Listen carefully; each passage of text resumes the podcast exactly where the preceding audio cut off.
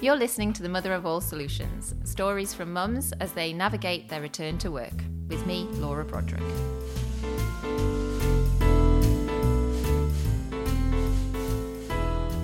So I'm Hannah Benius and I'm an A&E doctor in the north of England and I'm mum to Esme who is going to be one next week. I'm John Roderick. I'm a lecturer in the School of Engineering at the University of Manchester. And I'm Esme's father. Welcome to Mother of All Solutions, recording tonight from Gainford, County Durham, at my brother and sister in law's home. Um, we are sat in their snug in their living room, um, having had a family afternoon together, which has been lovely. Um, but we want to record the podcast. We've been planning it for a while because Hannah's been on maternity leave and went back to work two months ago. Um, John has also been um, taking quite a proactive approach to um, fathering and parenting, and we've got some kind of conversations around how that balance will work in the future that will be really timely and interesting to record. So, fantastic to have them both available and happy to record with us. Um, obviously, it's going to be a different dynamic recording with family rather than friends or um, colleagues. So, I'm looking forward to it. Um, okay, so starting, you've introduced yourselves for our listeners. Um, let's go into a bit more detail about what that means. Hannah, do you want to kick off about your career and what you do and how you got to that point? Okay, so um, I'm a consultant in emergency medicine working in the northeast. Um, I came to medicine um, a bit later in life, having done a different degree first, um, and then I trained up in the northeast and have qualified as a consultant just over a year ago. So I was working for about four months before I went on maternity leave. Okay, as a consultant. As a consultant, that's right. Yeah. But how long had you been in the hospital? Um, so well, I'm working as a I qualified as a doctor um, s- ten years previously. okay, it's a long time then to get Yeah. to consultant level. yeah. right? So four years uh, medical student and then ten years training to be a yeah consultant.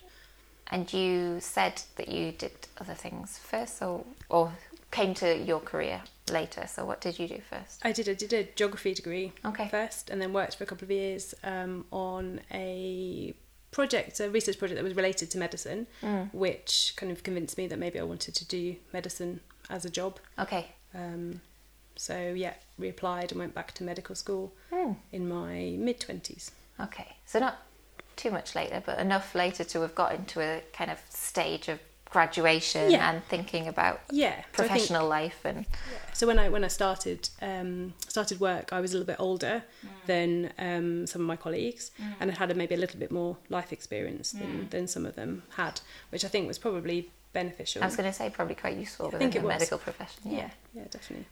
And John, what was your what what is your career path? What do you do? You mentioned on the intro, but tell us a little bit more. So I'm a lecturer in the School of Engineering at the University of Manchester. And I got there from a general scientific background. I did a few different research jobs uh, before I went to Manchester. I went to uh, do my PhD and I said to myself I was only going to be in Manchester for three years. But I think this is now 12 or 13 years later. Um, I left to come back and uh, work as a, a secondary school teacher and then as a researcher in a northeast university. Yeah. Uh, but I found myself returning to Manchester because of the strength of the research group that I'm a part of. Mm. Yeah, you've always spoken highly about your colleague group and the outputs, and yeah, yeah, Yeah, it's a very positive um, uh, professional environment. great.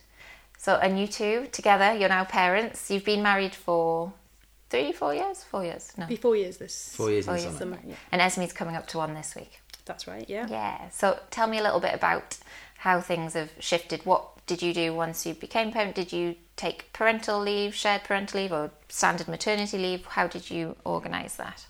So I took um, 11 months of maternity leave. Our plan had been to do um, a shared parental leave. That was what we were hoping to do with John um, doing a couple of months of of leave.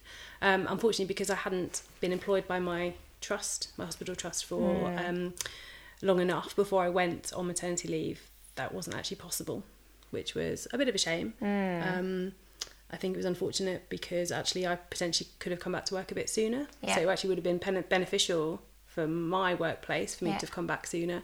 But um, they were the rules, and um, yeah, there was no no budging from that.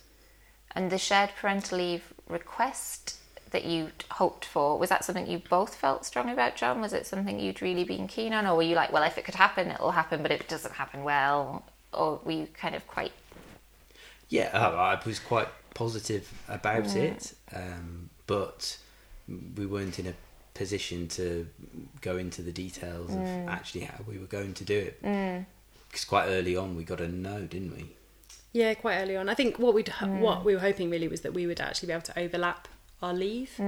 Um, that's what we, we, we, we hoped to do, so that, um, we could have some time together as a family Yeah, before I went back to work. So that was a shame, but I think we thought that there was probably a way that we could get around that to still have some time together. Um, with John taking some of his annual leave all in one go over the summer out of university term time. Hmm. So I think I was maybe not as disappointed as we might 'Cause have you had a been. backup We had a bit of a backup plan. Yeah. Yeah. Okay. So you worked around the backup plan, you had a special family time together, like an extended holiday rather than shared parental leave, so you did that. Um, obviously, well, not necessarily obviously, but you have said, John, you work for University of Manchester, and Hannah's mentioned she's in a northeast hospital. So there is a difference geographically in terms of your workplaces. Um, so now you're back at work. I know you've been back at work two months. So. Esme went into She went To to, nursery. to nursery. Yeah. So we, we have um, just to give a bit more sort of background, I guess. So, yeah, we have a complicated um, kind of setup, I suppose, in that um, obviously I'm working shifts. Um, and John is working um, less than full time, but two of those days are in a yeah different side of the country. So um, that is make, presents a more complicated um, scenario. And even pre kids, you were already having to juggle that a weeny bit, right? Yeah, Yeah. yeah. So yeah. Esme's now here in childcare. You've gone back full time, Hannah. So talk me through how do shift patterns even work in hospitals, like, I, or how do they work specifically for A and E, or is it standard across all hospitals? No, shifts? it's it's the, different areas of medicine work in, in different ways. Um, in A and E, we have yeah a much more. It's a shift um, shift based pattern of, of working. Um, we have a number of consultants. We have over twenty consultants, so we have a twenty one week rolling rota. Okay. So all of those twenty one weeks are different. Um, and I've come back full time, which um, essentially. Um, because of the number of I still do night shifts. I do a lot of weekend and evening shifts and on calls where I have Yeah. to be available overnight. Um, it means on actually on average probably do three clinical shifts a week. Okay. And roughly how many hours is a clinical shift? Um, so they vary, but on average ten hours. so it's a long shift. Yeah, it's quite a long shift, and a lot of those are in the evenings. Yeah. Or as I said, um, I have to be I do an evening shift until midnight, and then I have to be available within sort of twenty minutes to be back in the hospital um, until eight in the morning. So in reality, that means I have to stay overnight. Okay. So that obviously presents a um, an issue with childcare because if John's working in Manchester, then he will stay overnight. And you always have a, one night in Manchester each week, John, or is it vary? Yes, so one night. So I do two consecutive days at the university. All of my teaching is arranged over two days. Mm. Yes, okay. So that I only have to spend one night in Manchester. Okay, but so you could do your research from home or from a library or from another location Yeah. potentially. So there is some flexibility within that. So Hannah, you mentioned the shift patterns changing. So how's that worked with you both finding childcare and balancing with John's hours and so we've had to be really really organized i think that's the main thing that we um we've we've picked Online up we, calendars. Yeah. Like, I don't know how, how anyone did it without. yeah so we yeah we totally have to share our calendars um the good thing is that with this 21 week rolling rota i know what i'm doing well in advance so we have to just be able to to plan. Um, I have swapped some shifts where I know John's going to be in Manchester, um, and other times we have we've got basically family involved. So my mum has come up on quite a few occasions. where's she coming up from? She comes from Cambridge, um, but it's fine. She's happy to come up with enough notice. She comes up for a couple of days. Um, so when we need, we get family involved. But it's unfortunately we're not in a position to have families that they're not that close um, to be able to kind of be emergency. Um, It still has to be organised. it has to be well organised, yeah, basically. So we've uh, we found a nursery that's quite flexible. Yeah. So because my um, working shifts change every week, they're happy to be flexible, um, and we change on a yeah a weekly basis. But again, giving them lots Yeah. of notice. So that and that's worked out really well. And what's Um, what are their hours? What can they offer you in terms of hours? So the core hours are eight till five thirty, Okay. but we can um, on request do seven thirty till six Okay. at extra cost. Um, so that's really helpful. Um, Do they have other kids from medical families at the?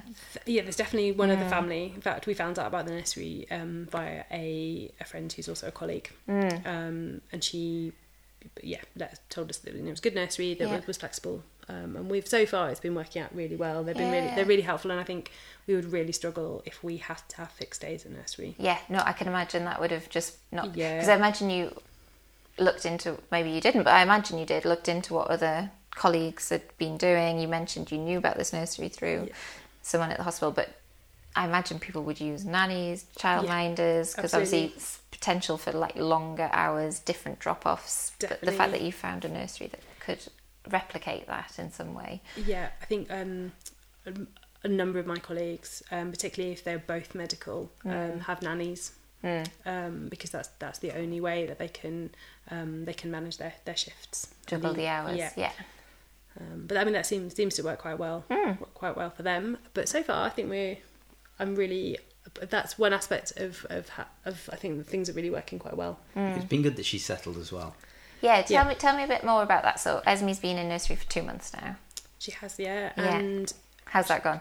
It's been great, actually, and I think that was one of the things when I was going back to um, thinking about going back to work that I wasn't that worried about because she's basically been a really sociable child um, who you know spent quite a lot of time with grandparents and um, is you know happy being away from us. Okay. So there were a number of things that I was worried about before I went back to work, which I'm sure we'll we'll cover. Um, but Esme going to nursery actually was not one of the things. I was worried that we wouldn't be organised enough, and um, you know she might be unwell, and we'd we'd, we'd really struggle. But We forget the nappy bag. yeah, So the practicalities of just getting her there and getting a kind of routine of being in the nursery system has settled really quickly. Yeah, that's been good. We just, I think, p- realised pretty quickly that we just have to be yeah, really organised to make sure that things are ready the night before. Um, that we know I check every week what days we booked her into nursery, who's going who's going to be where, just to make Triple sure checking. exactly Yeah, yeah, yeah. Okay. just to make sure that we're all um, getting everyone in the right place Mm. at the right time with what they the equipment equipment they need. Um, so yeah, it requires organisation, but it's so Mm. far we've um, that's that's been working pretty well. So it's fantastic she's settled. So tell me about your settling, Hannah. How's it been going back to work the past two months? Talk me through the first month because probably this month's been different to Yeah, the first month. yeah. So let's talk about that. Um, the first month, I think actually has gone better than I thought. Okay. Um, I was was quite worried about going back. Um, n- the main concern was just having been off work for eleven months and then coming back to do a job which is quite demanding. Very. Um, There's quite a lot of practical skills involved still, so I was worried um, that I might have you know lost some of those Okay. those skills, um, and they were yeah that that was my my main concern really. Um, but actually, I think I'm kind of a fairly practical person, so I didn't really want to spend too much time worrying about it. So instead, you know, I spoke to colleagues who've come back off maternity leave, you know, found out what helped with them. Um, I did quite a lot of sort of online learning. Okay. Um, went on a few courses, and um, we've got there's a really good Facebook group actually, like Medic Mums Facebook group, and I got quite a lot of tips on kind of how to organise yourself and you know. Is that UK wide or is that specific to your trust? No, no, it's a UK wide one. Oh, um, so it's a lot, a big community. it's a big community, yeah, and um, oh, everyone, you know, encountered problems, but there was a lot of solutions that came out of that, which I found really useful. But the main thing, you just realise that everybody was kind of muddling their way through, and everyone was struggling at times. Um, But that that I found that, found that useful support. Um, and then I also found it really useful that I'd stayed in contact with the department while I was off. Okay. Made a conscious decision not to just turn my emails off and just not have any contact. Mm. Carried on doing a kind of a side project, which was sort of workplace mental health and well-being. Fantastic, yeah. Um, and so I think because I'd had contact with the department and um, hadn't been completely sort of isolated from them, it meant coming back was Mm. easier. I think. And they were responsive to you still maintaining that contact, or did you feel like they were like, "Oh, should we do this because she's officially on maternity leave," or, or how did how did that dynamic work? Because I can imagine. I mean, I personally felt like I was left out of a few things, whether it was social stuff like not being invited to the Christmas party or the website changes being made that I'm sure was like a completely comms rationale to not still have me listed on the website. But personally, I took that like, oh, they've forgotten about me, and this is. I mean, it's an interesting dynamic because the employers probably got their own perspective on that, whereas if you're on maternity leave, you're maybe a bit your emotions are a bit heightened Yeah, to I think- perception of you and your role. Totally, and I think um, I think my um, kind of clinical director was you know very conscious that he didn't want to be contacting me um, while I was off. Was you know kind of realised that you know that there was boundaries there. But I think once I had been in contact myself and was saying I want to carry on doing this, and I was Yeah. coming in and um, and seeing people um, and replying to some emails, I think people felt happier. Mm. You know, there, no one asked me to do anything that Yeah. um, I didn't want to do. with, no, or- not yeah. at all. Um, and we also, as well as I was periodically checking my emails, but we have a consultant WhatsApp group, which I muted, but I was still kind of. Dipping in and yeah. out So I okay. felt I knew what was going on in the department, and I totally appreciate that that would not be what Mm. everyone would want to do, and a lot of people just do not want to be kind of bothered or involved whilst Mm. they're on maternity leave, and I completely understand that. But personally, I wanted to continue Yeah. to be involved. And the mental health side project was that something you'd started pre-maternity, and therefore it was a natural continuation, or Yeah. did yeah, Yeah, okay, yeah, it, it was. Um, and actually being able to do bits of that whilst I was away Mm. it was, it was, you know, it was it was good because I didn't have any of the other pressures of, of the job, so I could I could kind of carry on with that. So Mm. yeah, that's something that I have a particular interest in. Um, so I was sort of pottering on with that while I was off, and now Yeah. continued. I've continued when I'm back. Hmm. So you've been back two months full time in this complicated shift pattern. Yeah. Um, how did you reach that decision about going back full time? Because obviously it's working. You're saying the balance you've got to be super organised. Was it a financial judgment, or was it a professional judgment, or within your seniority of your role, you don't really get much choice in how you go back, or No, I sorry. I think um, I certainly could have come back less than full time if I wanted to. Um, but this, the way that um, my rota is, is organised and the, the department is organised um, meant that I, you know, I wasn't doing Monday to Friday nine to five. It was going to average out probably about three sessions or three days a week, so that I knew I wouldn't be in the department every day. So I could probably look after Esme two days a week. So I felt that it was probably manageable to come back full time okay, with that pattern, and I'd seen my colleagues who also have children who were managing that. Um, so I felt that was probably probably doable. mm. But knowing that if it wasn't going to work working out, then I probably could reduce my hours. Mm. Yeah. Um, Yeah, so nothing's forever, is it? Like, I mean, you, you, Yeah. you make these decisions, but of course you can can readdress or- change. yeah. or I think. John, I think you also um, we knew that you weren't full time, Mhm.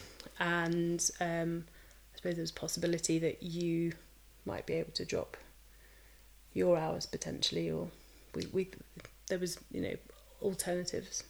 Yeah, if it wasn't working out, then you know consider a, a different request of my Mm. employers. And how's it been going then?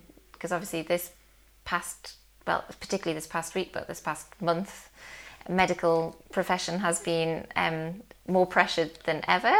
Is that well, not more pressured than ever? That's maybe No, I think you're right. I think I think it is true. Like, so we're you know we're already um, under pressure. I think everyone probably seen in the news, um, particularly in terms of any targets and things.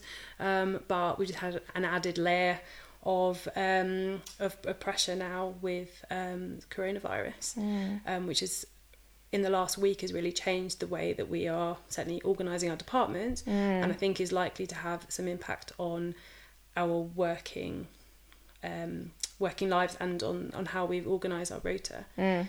So there is the potential that we are asked to come and work for three or four days in a row and stay overnight, potentially. Yeah. Or we might choose to do that in terms of reducing the risk of infection transmitting to our families. Um, a lot of the non-essential stuff I think is probably going to be cancelled, so we will be actually in the department working in a high high pressure environment on a more regular basis. So less downtime than we have currently. Mm. And that's obviously something three months ago, the month before you were about to go back, you had no way of anticipating. And No. so, Yeah. um, so here you are, you've had a month to settle.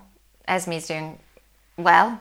Yeah. yeah, Yeah. seems to be. Yeah, generally you've gone back to work. You sounds like you've got quite a supportive setup. You've kept in touch with people, so it's not been too stressful. But now this is like a whole new level of operational at work and at home. Yeah, definitely. And the podcast is about considering those balances between that.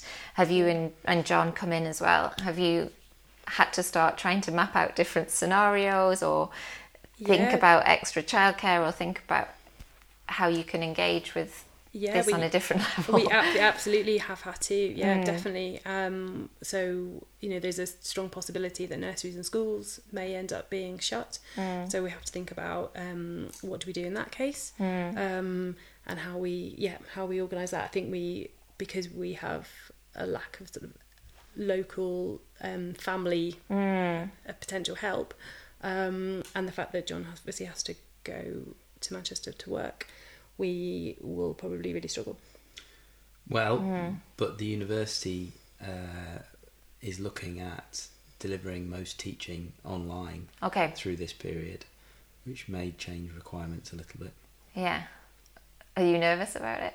Uh, no, I um, have been quite an enthusiast for not specifically for the online teaching, but for the use of remote participation and video conferencing facilities to reduce the need to travel for academic purposes. Okay, so that's been your initial motivator Yeah. around that. Okay. and so I think um, I was thinking about some of these um, ways of working uh, for minimising the climate impact of our professional lives, uh, and I think many of the technical skills and practical skills and the social etiquettes that we need to develop um, will become um, yeah more practiced um, through these particular circumstances. So I think is some something of an an opportunity. I hope people don't have uh, negative experiences of remote working in the short term. I hope that there's uh, lots of help and support available from employers to make sure that we have uh, yeah, good quality remote engagement. Mm. And I think probably from my perspective, I obviously work fewer hours than both of you, but remote working is a possibility. But the level of potentially me having a six year old and then maybe a two year old at home with me, then remote working becomes not necessarily about the technology, but it becomes about the viability of being at home with kids and I yeah, I think it'd be very hard to do childcare and remote working. Mm. Yeah. I don't think that's uh, No, no, no. no. No. Well, this is like a whole another layer, isn't it? But um, so you're championing remote working in general, John. It's going to be amplified a lot. Um, you're having to think about that, but any other things you're having to plan for or put in place, or obviously grandparents are going to be the most susceptible to Yeah, totally. the so virus. think, So it's it's not always like I can just call on. exactly. So definitely, yeah, concerns um, in terms of grandparents not only being able to call on them to come up here. For example, mum would use the train to come up, um, and that's not ideal. And also, they are um, the group of the population that we'd be most worried about um, if they did get um, coronavirus. We would probably be okay. And children don't seem to be particularly affected, but they could certainly um, pass it on to grandparents. Um, so we're really, you know, making plans to try and keep them as safe as possible. It's a shame we're not as close by to Help each To other out. up. yeah, to just bung all the kids together I and know. Yeah. Well, I think um, I've already nominated John to potentially run a creche for uh, medic children in the area so that we can keep on working. Um, but yeah, it is a real worry, and I think um, a lot of people who are in my situation are worried about bringing the virus back to our families. Yes. So taking quite a lot of precautions. Obviously, at work we're taking um, you know a lot of precautions, but Mm. you know coming back and um, showering and washing your clothes before you actually you know Mm. go through the house and, and, and see your children or partner, um, which is kind of sort of big big step up.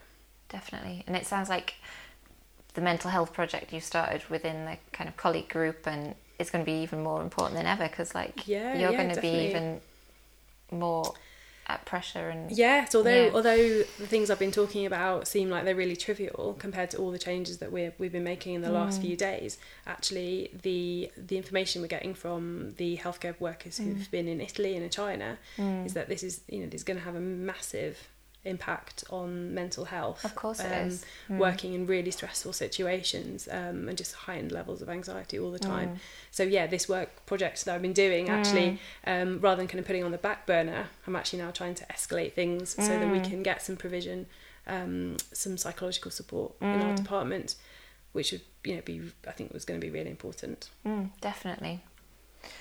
Well, good luck, Hannah. I just like I feel like you've started something brilliant, and it's just a shame that it's like all come at once with you settling.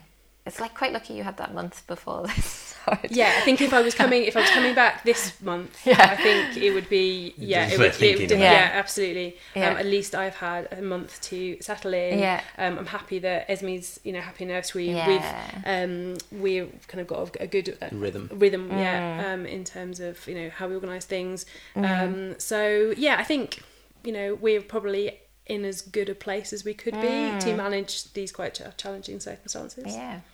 And then within organisations, it's something I would like to have a specific interview about. So don't feel you've got to answer this in full.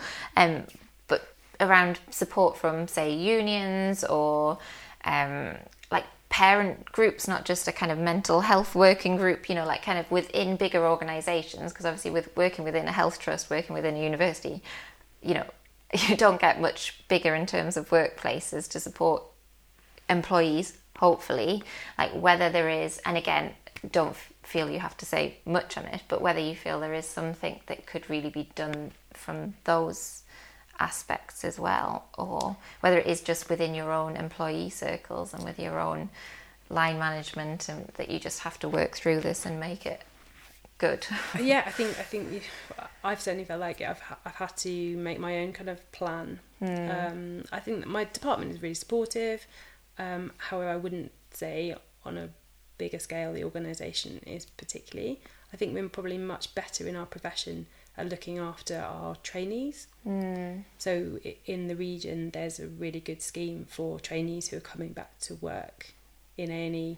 Um, there's courses and um, kind of training days that are provided. So I think we're much better at that. But I wouldn't say I've had much support from my organisation. Just on a, but I have on a departmental level. So, John, your contract at Manchester, um, you've got some flexibility within that role. There's a an official flexible arrangement. Is Yeah. that correct? So I have a flexible working agreement that uh, my teaching is scheduled over two days of the week.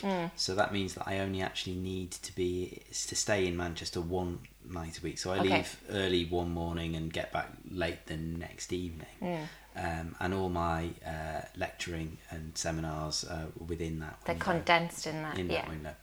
Um, and then the rest of the week uh, is uh, largely self-directed. Okay. Um, that's uh, my research isn't primarily within a laboratory. It's done written or in computers or libraries or stakeholder work uh, where I go out to different organisations or go to a conference or a government department or, or something else Yeah. but it's not physically within the uh, or nece- not necessarily within the, The university Manchester buildings. University environment. So what what that means for us is that um, if I'm working from home, I have the ability to be able to drop Esme at nursery and pick her up in a fairly traditional Standard, way, hours, of nursery. Okay. even though my workplace is a hundred miles from where the nursery is. Okay. I think it's really interesting just to, like, through doing these interviews, talking to people with completely different professional spheres and seeing what what support is there for them or how much is down to individuals and their own momentum and their own organizational skills and their own yeah now we do within the interviews ask people to kind of re- re- relate i was about to say relate rate their balance on a scale of 1 to 5 so sort of 5 feeling like the most positive about where you're at with things and how everything's flowing and then 1 being the least. I think with you guys, because you are in a, a, particularly complicated, or you're about to be, come into a particularly complicated phase of organisation, maybe you could give a rating for how well, you thought things were. yeah, like yeah. Um, two weeks ago, yeah. and then maybe what you think it's going to be like in two weeks. So yeah, I think if we if we took away the coronavirus yeah. um, aspect, and I look back in sort of two yeah two weeks previous, I'd probably say about four. Four, yeah. yeah. Mm-hmm. Um, I honestly can't say what it's going to be like in two weeks' time. I think having come back from work yesterday night, I'd probably say we're down to about two. Um, mm. However, I would say the really good thing is that I know in terms of the support I've got at home um, is great. Yeah. So it, we will we will We're make talking a plan. about John here. Yeah, yeah. I'm talking about John. Hello. um, and John, would you agree with Hannah's rating? Yeah, I think that's a pretty fair assessment. Yeah. Mm. Mm. Yeah, I think we're quite good at working together to make a plan. I think we'll we'll make it work. I don't know if that sounds a bit overconfident, but I think we're a pretty good team, and I think we're pretty determined about things. Mm. Um, so in whatever way we can, we'll make it happen mm. as best we can. I'm sure you yeah, will. Just unpredictable times, unfortunately. Yeah.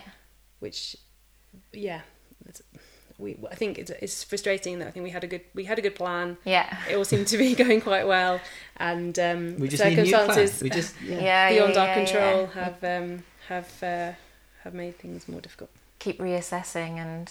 Yep. Yeah. You've stocked up on wine and baked beans and and all those things. Wine, I don't know why I picked those beans, things. Biscuits. Toilet paper. Washing up liquid. so we're all good here in Gainford. and um, something else I'm interested to know is about like role models and people that have supported you or you've kind of sought advice from. So I wondered if you might want to nominate somebody. I've probably used my one of my colleagues, mm. um, who's also a good friend, mm. but she came back from her second lot of maternity um, a couple of months before me, mm. um, also having you know, works in emergency medicine, um, and I've really used her as a source of um, support. I think because it's you know it's it's a mm. job which is is maybe not standard in terms of the hours and the hmm. working mm. kind of yeah working conditions.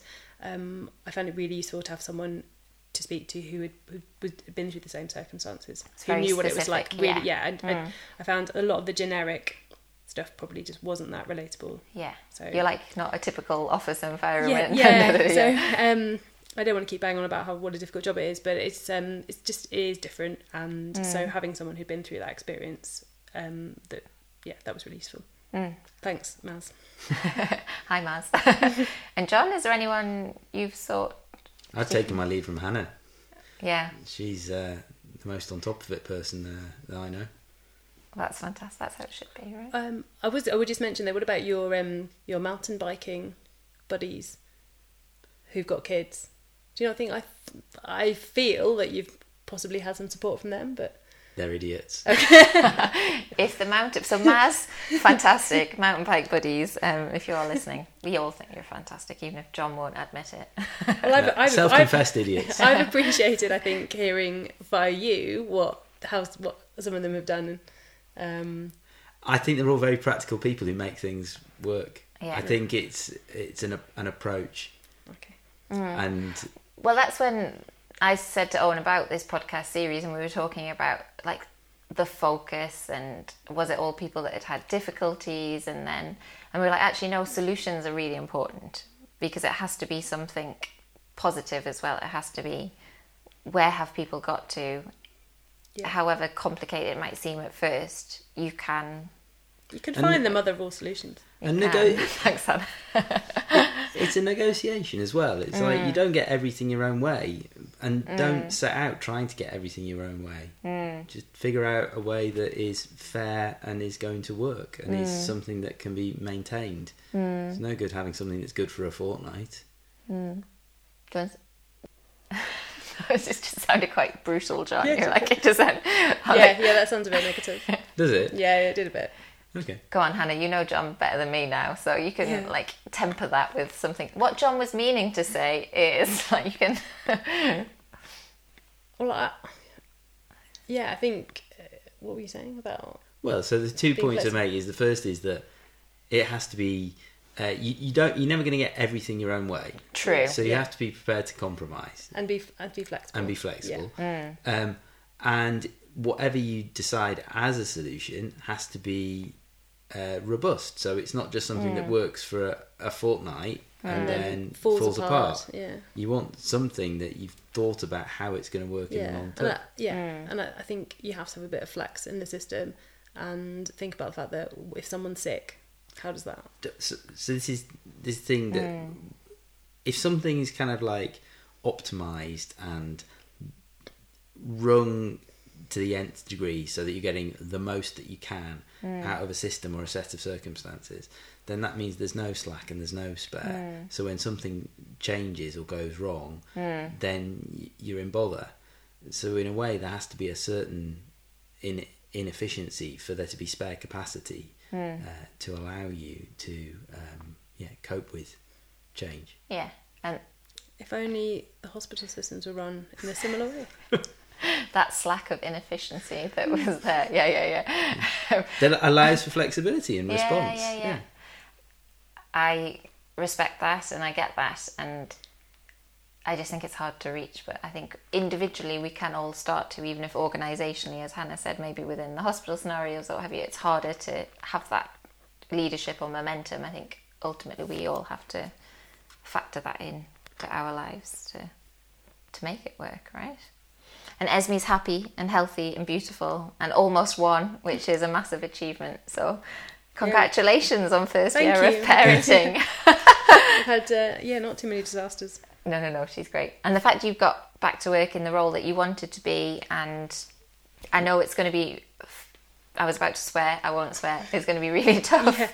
Like, you will make it work. And Yeah, I think so. Yeah. And I feel you know pretty privileged to be uh, doing a job which Mm. I, for the most part, enjoy in a department which is really supportive generally Mm. and well organised. Um, you know, I think that's that's a massive bonus. Mm. And to have a very supportive family Mm. and husband. I thought you were about to say and in laws. I was like, yes. That She's a husband and family. Yeah, And yeah, family yeah. and a- oh yeah, and you've mentioned a fantastic career in general. Obviously, where do you go next? It's been a while to get to consultant point, just because that's the nature of training in this field. retirement. Retirement. Count- counting down to uh, what is it going to be? Eighty. I was going to Um, say, I think officially on paper it's like 68 Yeah, it's for us lot, isn't it? not Is it even later for.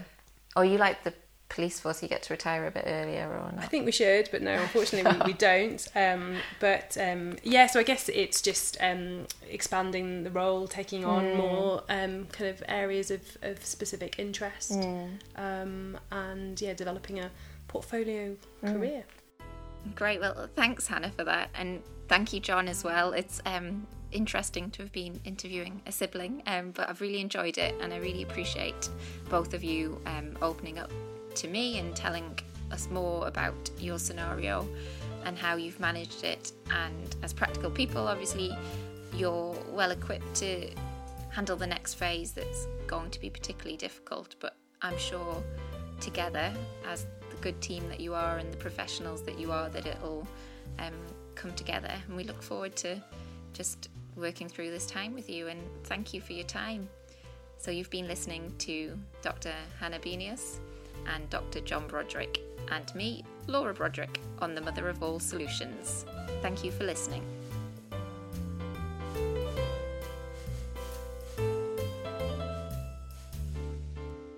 You've been listening to the Mother of All Solutions. The Mother of All Solutions is produced and hosted by Laura Broderick and edited by me, Owen Wainhouse. Music for this episode is Night and Day by Dee Yan-Key, licensed under Creative Commons via the Free Music Archive.